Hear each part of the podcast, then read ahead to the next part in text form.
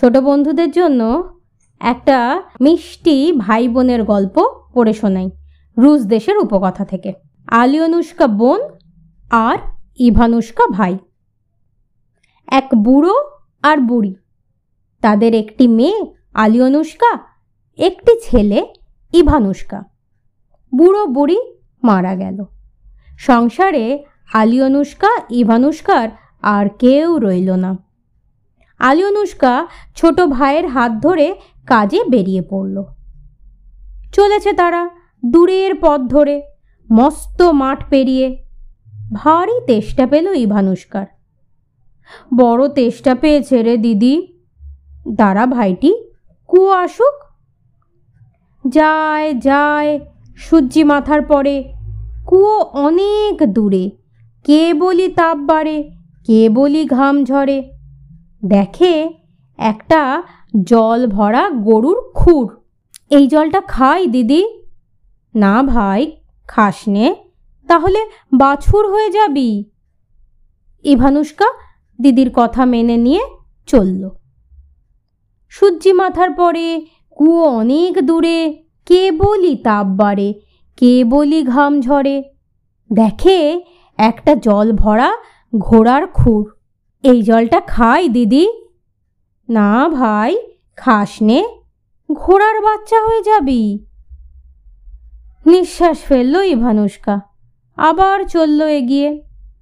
হাঁটছে তো হাঁটছেই, সূর্যি মাথার পরে, কুয়ো অনেক দূরে, কে বলি তাপ বাড়ে, কে বলি ঘাম ঝরে। দেখে একটা জল ভরা ছাগলের খুর। ইভানুষ্কা বলে আর পারি না, দিদি। এই জলটা খাই। না ভাই, খাস নে ছাগল ছানা হয়ে যাবি। ইভানুষ্কা, এবার আর দিদির কথা না শুনে ছাগলের খুরের জলটা খেয়ে ফেলল। খেতেই ছাগল ছানা হয়ে গেল ইভানুষ্কা। আলিয়নুষ্কা ভাইকে ডাকে। ভাইয়ের বদলে ছুটে এলো এক ধবলপানা ছাগলছানা। আলিয়নুষ্কা কাঁদতে লাগল। খড়ের গাদায় বসে বসে কাঁদে আর ছাগল ছানাটা তার চারপাশে লাফিয়ে বেড়ায়।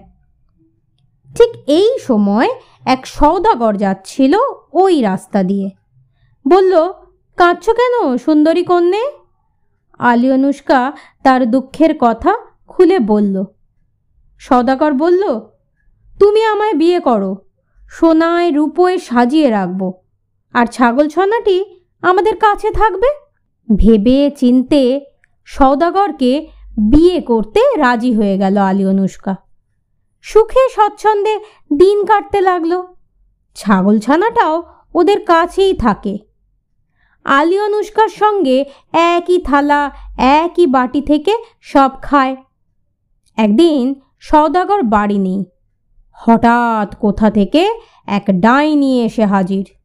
আলী অনুষ্কার জানলার নিচে দাঁড়িয়ে আদর করে ডাকে, বলে, চল, নদীতে চান করব। আলী অনুষ্কাকে নদীতে নিয়ে এলো ডাইনি। তারপর ঝাঁপিয়ে পড়ে গলায় একটা বড় পাথর বেঁধে তাকে ছুঁড়ে ফেলে দিল নদীতে। তারপর নিজে আলী অনুষ্কা সাজলো, তার জামা কাপড় পরে বাড়ি ফিরে গেল।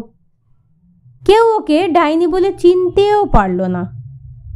সৌদাগর বাড়ি ফিরল, কিন্তু সেও কিছু ধরতে পারল না। কেবল ছাগল ছানাটা জানতো কি হয়েছে। বেচারা মাথা নিচু করে ঘুরে বেড়ায়, খায় না, দায় না। সকাল সন্ধ্যায় নদীর পাড়ে ঘুরে ঘুরে বেড়ায় আর ডাকে আলি অনুষ্কা দিদিরে সাঁতরে আয় নদীরে টের পেয়ে ডাইনি রোজ তার স্বামীকে বলে, মারো বাপু মেরে ফেলো ছাগলটাকে। ছানাটার ওপর মায়া পড়ে গিয়েছিল সৌদাগরের কিন্তু ডাইনিটা খালি ঘ্যান ঘ্যান করে, খালি পেরাপেরি করে। উপায় কি? তাই শেষ পর্যন্ত সে সায় দিল। বলল, বেশ, মারো ওটাকে। মস্ত আগুন জ্বালালো ডাইনি। বড় বড় কড়াই চাপালো, বড় বড় ছুরিতে শান পড়ল। ছাগল ছানাটা দেখল, তার মরণ ঘনিয়েছে। সদাগরকে বলল, মরার আগে আমায় একটু ছেড়ে দাও, নদীতে যাব, জল খাব, গা ধোবো, বেশ, যাও। ছাগলছানাটা দৌড়ে নদীর ধারে গিয়ে করুণ স্বরে কাঁদতে লাগল। আলি অনুষ্কা দিদিরে সাঁতরে আয় নদীরে আগুন জলে উনানে, কড়াই চাপে ভিয়ানে ঝনঝন ঝন ছুরি বুঝিয়ে বার মরি আলি অনুষ্কা জলের ভেতর থেকে উত্তর দিল, ইভানুষ্কা ভাইটি মোর তলায় টানে ভারী পাথর, ঘাসেতে পা চেপে ধরে, হলুদ বালি বুকের পরে। ছাগল ছানাটা কোথায় খুঁজে না পেয়ে ডাইনিটা চাকরকে ডেকে বলল, যা, শিগগির ছাগল ছানাটা আমায় খুঁজে এনে দে। নদীর কাছে গিয়ে চাকর দেখে ছাগল ছানাটা নদীর পাড় ধরে দৌড়াচ্ছে আর করুণ স্বরে কাঁদছে। আলি অনুষ্কা দিদিরে, সাঁতরে আয় নদীরে, আগুন জলে উনানে, কড়াই চাপে ভিয়ানে ঝনঝন ঝন ছুরি বুঝিয়ে এবার মরি। আর নদীর ভিতর থেকেও স্বর ভেসে আসছে। ইভানুষ্কা ভাইটি মোর তলায় টানে ভারী পাথর, ঘাসে তেপা চেপে ধরে হলুদ বালি বুকের পরে। চাকরটি তাড়াতাড়ি বাড়ি গিয়ে কি দেখেছে, কি শুনেছে, সব কথা মনিপকে খুলে বলল। সওদাগর লোকজন জড়ো করে নদীর পাড়ে চলে গেল। তারপর রেশমের জাল ফেলে টেনে তুলল আলী অনুষ্কাকে। গলার পাথরটা খুলে ঝর্নার জলে চান করিয়ে সুন্দর করে কাপড় পরিয়ে দিল আলী অনুষ্কাকে। জীবন ফিরে পেল আলী অনুষ্কা। রূপ তার আরও যেন ফুটে বেরোলো।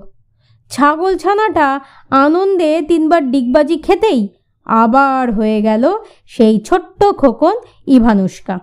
ডাইনিটাকে তখন একটা বুনো ঘোড়ার লেজের সঙ্গে বেঁধে খোলা মাঠে ছেড়ে দেওয়া হলো।